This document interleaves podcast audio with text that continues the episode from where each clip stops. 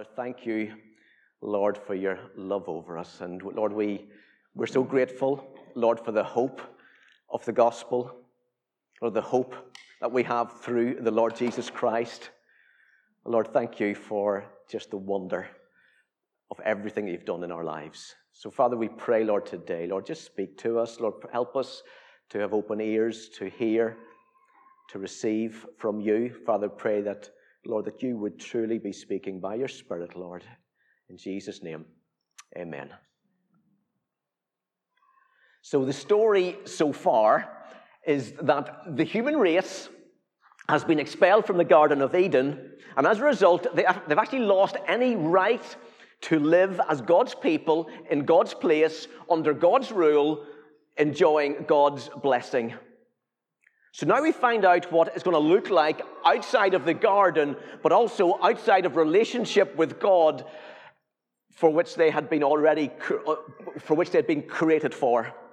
So we're in chapter 4, from verse 1 to verse 7.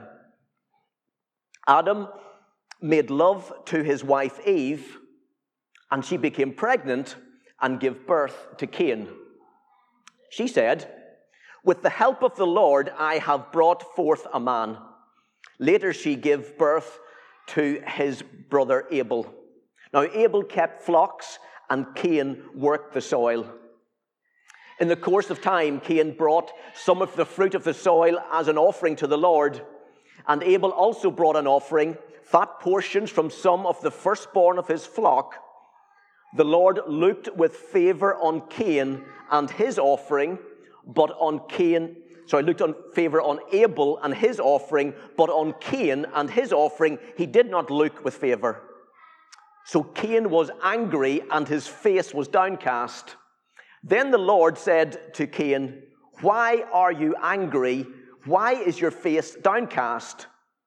If you do what is right, will you not be accepted?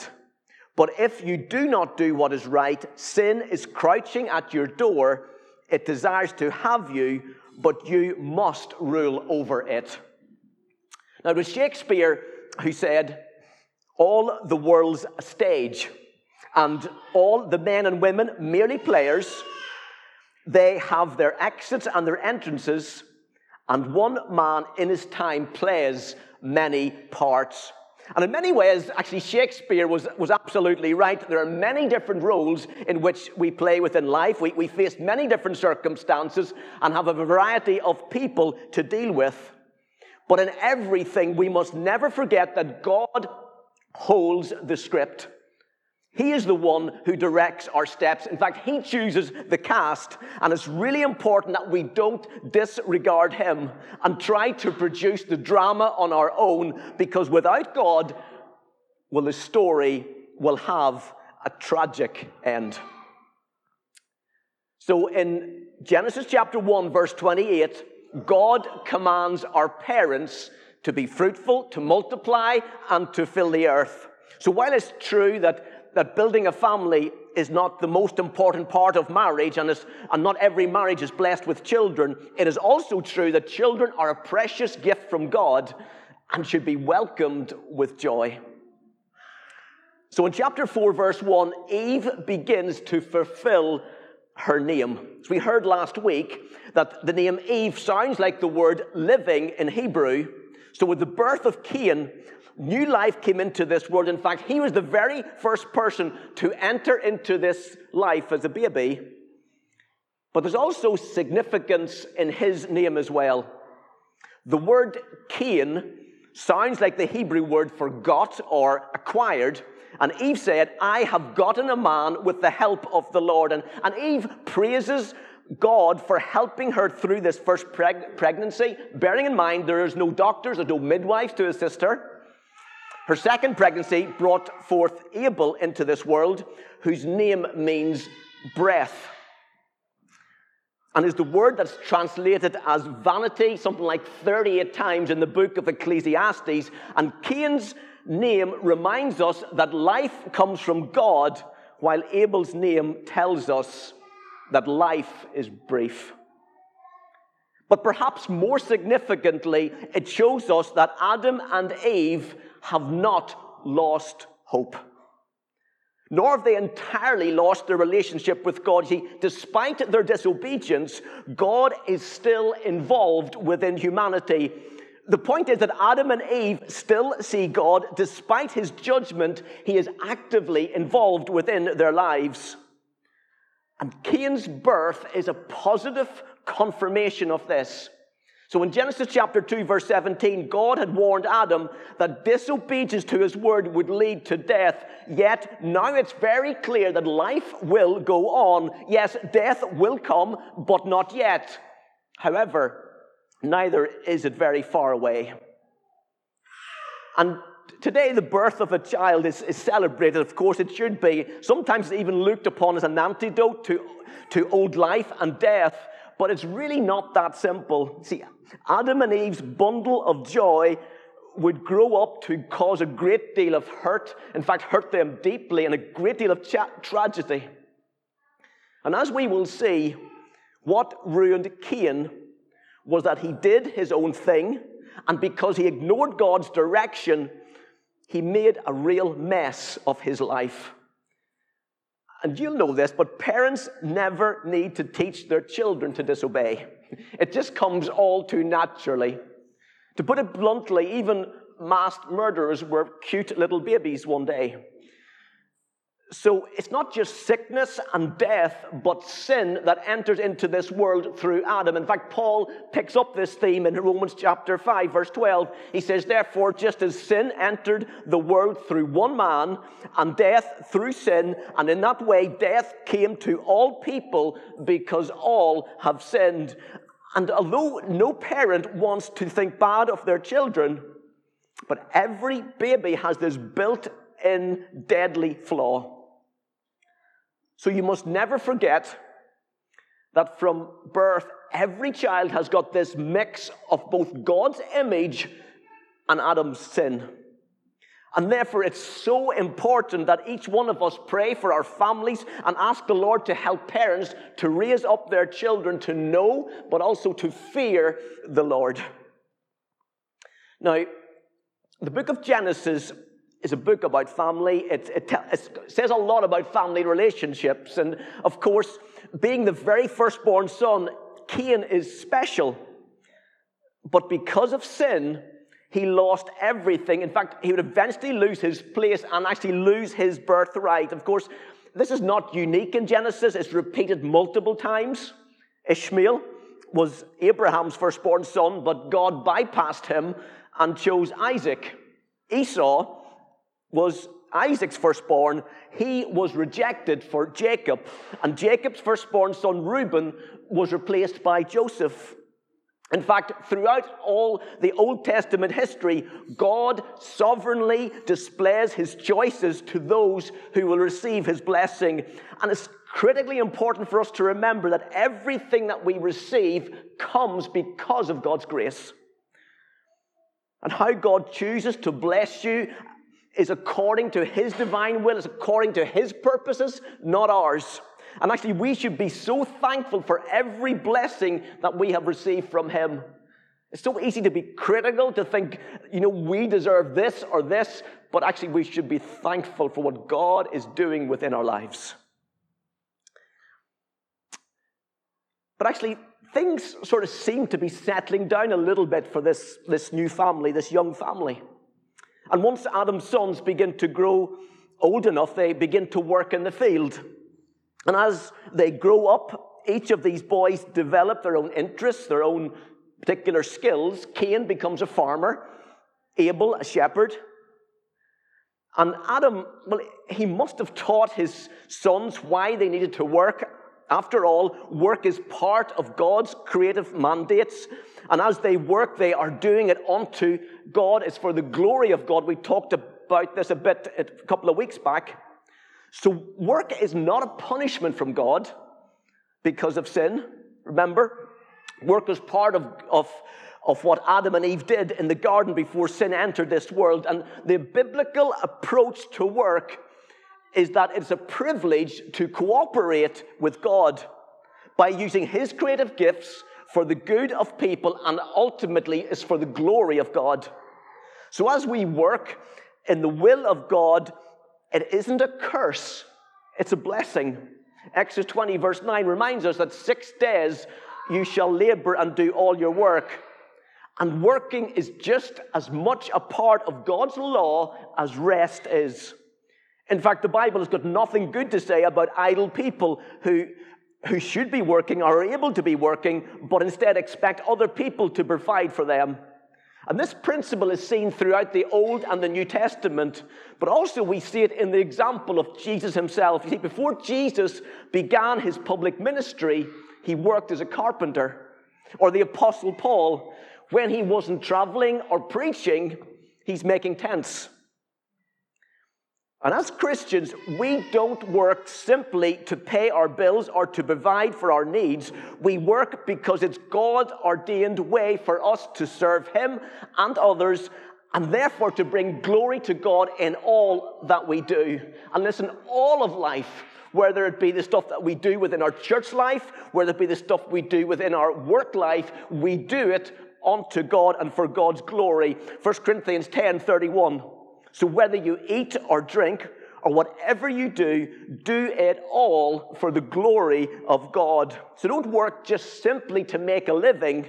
Work to make a life. Work to develop our God given abilities to seek to increase your skill set and your giftings. I think it's Martin Luther who used to encourage the dairymaids of his day by telling them that they were milking cows for the glory of God. Theodore Roosevelt said that the best praise that life offers is the chance to work hard at work worth doing. And it's very important that Adam's, um, sorry, it's very possible that Adam's boys also asked him, Why on earth is work so difficult? And Adam would have certainly, at least most likely, explained to them that God had cursed the ground because dad and mom had disobeyed. But perhaps that question also gave Adam the opportunity to remind his sons of God's promise of a Redeemer. As they looked to the future, looking to a future day when creation would be restored, when they'd be set free from the bondage of sin. But as this story unfolds, jealousy gets the upper hand. And Cain falls out with his brother big time. Of course, jealousy between brothers and sisters is, is, is, happens maybe in virtually every family at some time or other. And although it's a commonplace, it also can be extremely deadly. Sibling rivalry among brothers is another theme of Genesis. So Ishmael persecuted Isaac. Jacob left home so Esau wouldn't kill him. And Joseph's brothers, well, they intended to kill him, but as you know, they end up selling him into slavery. And when sin enters into the human heart, it produces dysfunctional and fractured families that only God can bring back together again. So, what went wrong in this little family? Well, both of these brothers brought their offering to God, and, and Cain's had been produced from working with the soil, and Abel brings the firstborn animals from his flock. However, we're told that God accepted Abel and his offering, but not Cain and his offering. But Genesis doesn't tell us why that was the case. But Hebrews chapter 11, verse 4 helps us to understand. It says this By faith, Abel brought God a better offering than Cain did. By faith, he was commended as righteous when God spoke well of his offering, and by faith, Abel still speaks, even though he is dead.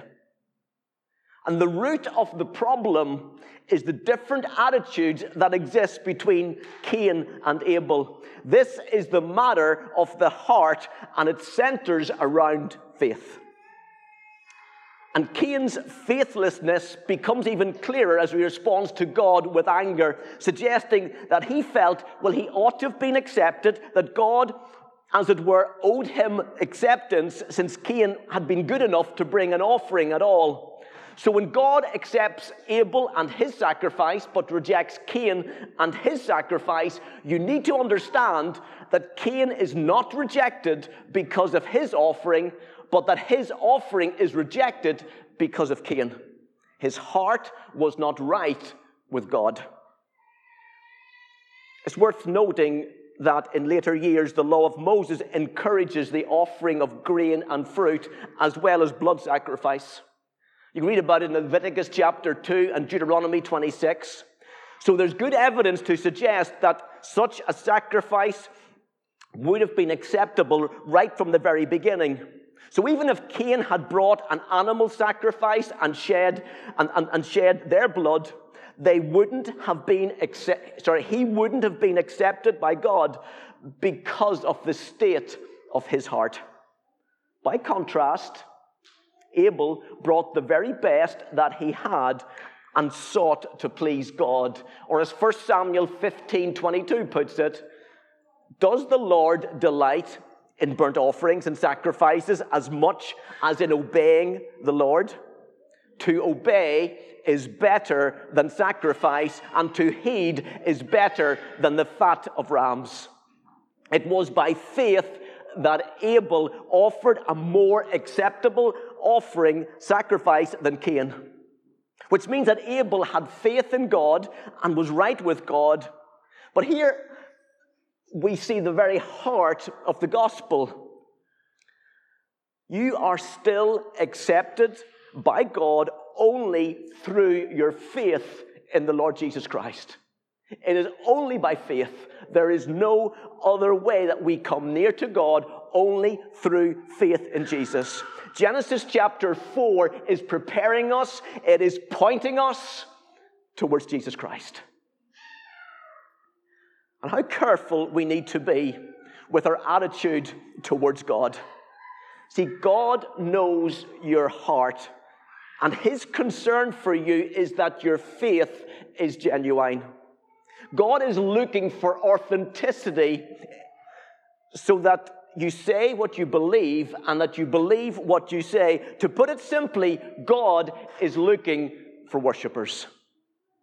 You see, Adam and Eve had learned to worship God during those wonderful days in the garden before sin had brought its curse into the lives, into their lives and onto the land. And they had obviously taught their children about the Lord and the importance of worshiping Him. The point is, that workers are also to be worshippers. Because if you are not a worshiper, will you become an idolater? And you focus on the gifts, or you focus on the work, or you focus on something else, but not on the giver. This was Cain's downfall, and it can very easily be ours as well. And, and true worship is something that you learn from God Himself, for He alone has the right to lay down the rules for approaching Him and pleasing Him in worship. So the fact that people attend a religious meeting or they gather for church activity does not make them a Christian. In fact, it's very possible to have some form of godliness but to have never experienced saving power. And lip service for God is just not enough. Your heart needs to be changed. You need to learn the valuable lessons of Scripture. The way of Cain is a way of self will, of unbelief, that only produces false worship. God is looking for true worship, worship of the heart it is only by faith in God, Father, Son, and Holy Spirit, that we can worship God as we ought. But finally, when God rejected Cain's offering, it says that he burned with anger. But notice how God responded. God spoke to him personally. In fact, he tried to lead him back to the way of faith, but Cain resisted. And even in this tragic story of Cain, we, we, find, we find hope. Because you see, there is always a way out. And the amazing promise of God to Cain is that he can still be accepted if he does what is right. Even after his faithlessness, even after his anger, he's not rejected, he's only rebuked. And the warning is very clear sin desire for Cain needs to be resisted. In fact, failure to do so will, to, sorry, failure to do what is right will lead to something far worse. And we'll pick up on that next week, of course. But let us not miss out on the hope of the gospel that is woven through this story because time and again we see the mercy and the grace of God in just giving us another opportunity to obey Him. Many of us can say that in our own lives personally, that time and again we have let Him down, but every time His grace and His mercy has stepped in to bring hope, to bring a future for us. Listen, today is a day of opportunity, a day of opportunity for repentance and for faith. And Father, I pray, Lord, now just build our faith. Lord, just lift our faith, Lord, to look to you, to Lord, to, to have faith that is deep. See, the sacrifice that Abel offers surely reminds us also of the blood of Jesus that was shed for you. Andrew Murray writes, of all the glorious things that the blood means, this is one of the most glorious. His blood is the sign, the measure, yes, the impartation of his love. And the power of the blood of Jesus Christ provides everything that you need to live a life of redemption, of fellowship, of healing, of protection, of authority over the devil. But all too, but, but sadly, all too often, time and again, stubborn sinners just refuse God's gracious help. And God's warning to Cain is still as relevant today as it was back then. Temptation is likened to a fierce beast that's crouching at the door of your life, a door that you need to keep closed. Listen, you cannot underestimate how dangerous it is to carry around bitterness and grudges and hurt within your heart because all of this can be used by Satan to lead you into temptation and into sin. And you must never give a foothold to the enemy, to Satan. You need to guard your heart and guard your mind by keeping close and short accounts with God. Ask Him to bring healing, to remove the anger, to remove the bitterness. And one of the best ways of doing this is to regularly remind yourself of the wonderful promises of God and the powerful work of His Spirit within our lives. So I think the story of Cain makes us ask the question what hope is there for any of us? Truthfully, what hope is there? Romans 8. Therefore, there is no condemnation for those who are in Christ Jesus. Verse 5 goes on. Those who live according to the flesh have their mind set on what the flesh desires. But listen, those who live in accordance with the Spirit have their mind set on what the Spirit desires. The mind governed by the flesh is death, but the mind governed by the Spirit is life and peace. The mind governed by the flesh is hostile to God. It does not submit to God's law, nor can it do so. Those who are in the realms of the flesh cannot please God. But verse 9, listen, you, however, are not in the realms of the flesh, but are in the realms of the Spirit, if indeed the Spirit of God lives in you. If anyone does not have the Spirit of Christ, they do not belong to Christ. But of course, if you do have the Spirit of Christ, you belong to Christ, and nothing and no one can ever take you out of his hands. You are secure in Him. So listen, my friends, let us be men and women of the Spirit. Let us walk in step with the Spirit. Let us live by Him, by His guidance and His leading in our lives. And listen, you want to fight temptation, you want to fight bitterness, you want to fight those fleshly desires, be filled with the Holy Spirit. Ask Him, come to Him. Be obedient to God our Father come to Jesus. so that your heart can be restored, so that you can be washed clean through Jesus Christ, your Savior, your Redeemer, and your Lord. Listen, this is our hope. The hope of the gospel, the hope that the story of Cain reminds us of, but we're pointing us towards one person, to the Lord Jesus Christ. Let's stand together. Let's pray.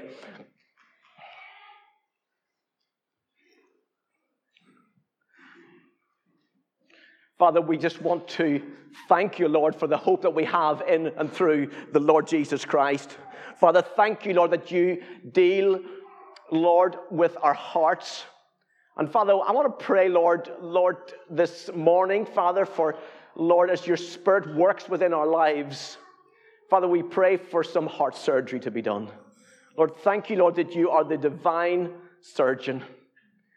Lord, who comes and brings healing to broken hearts. Lord, who removes bitterness, who removes resentment, who removes the hurts.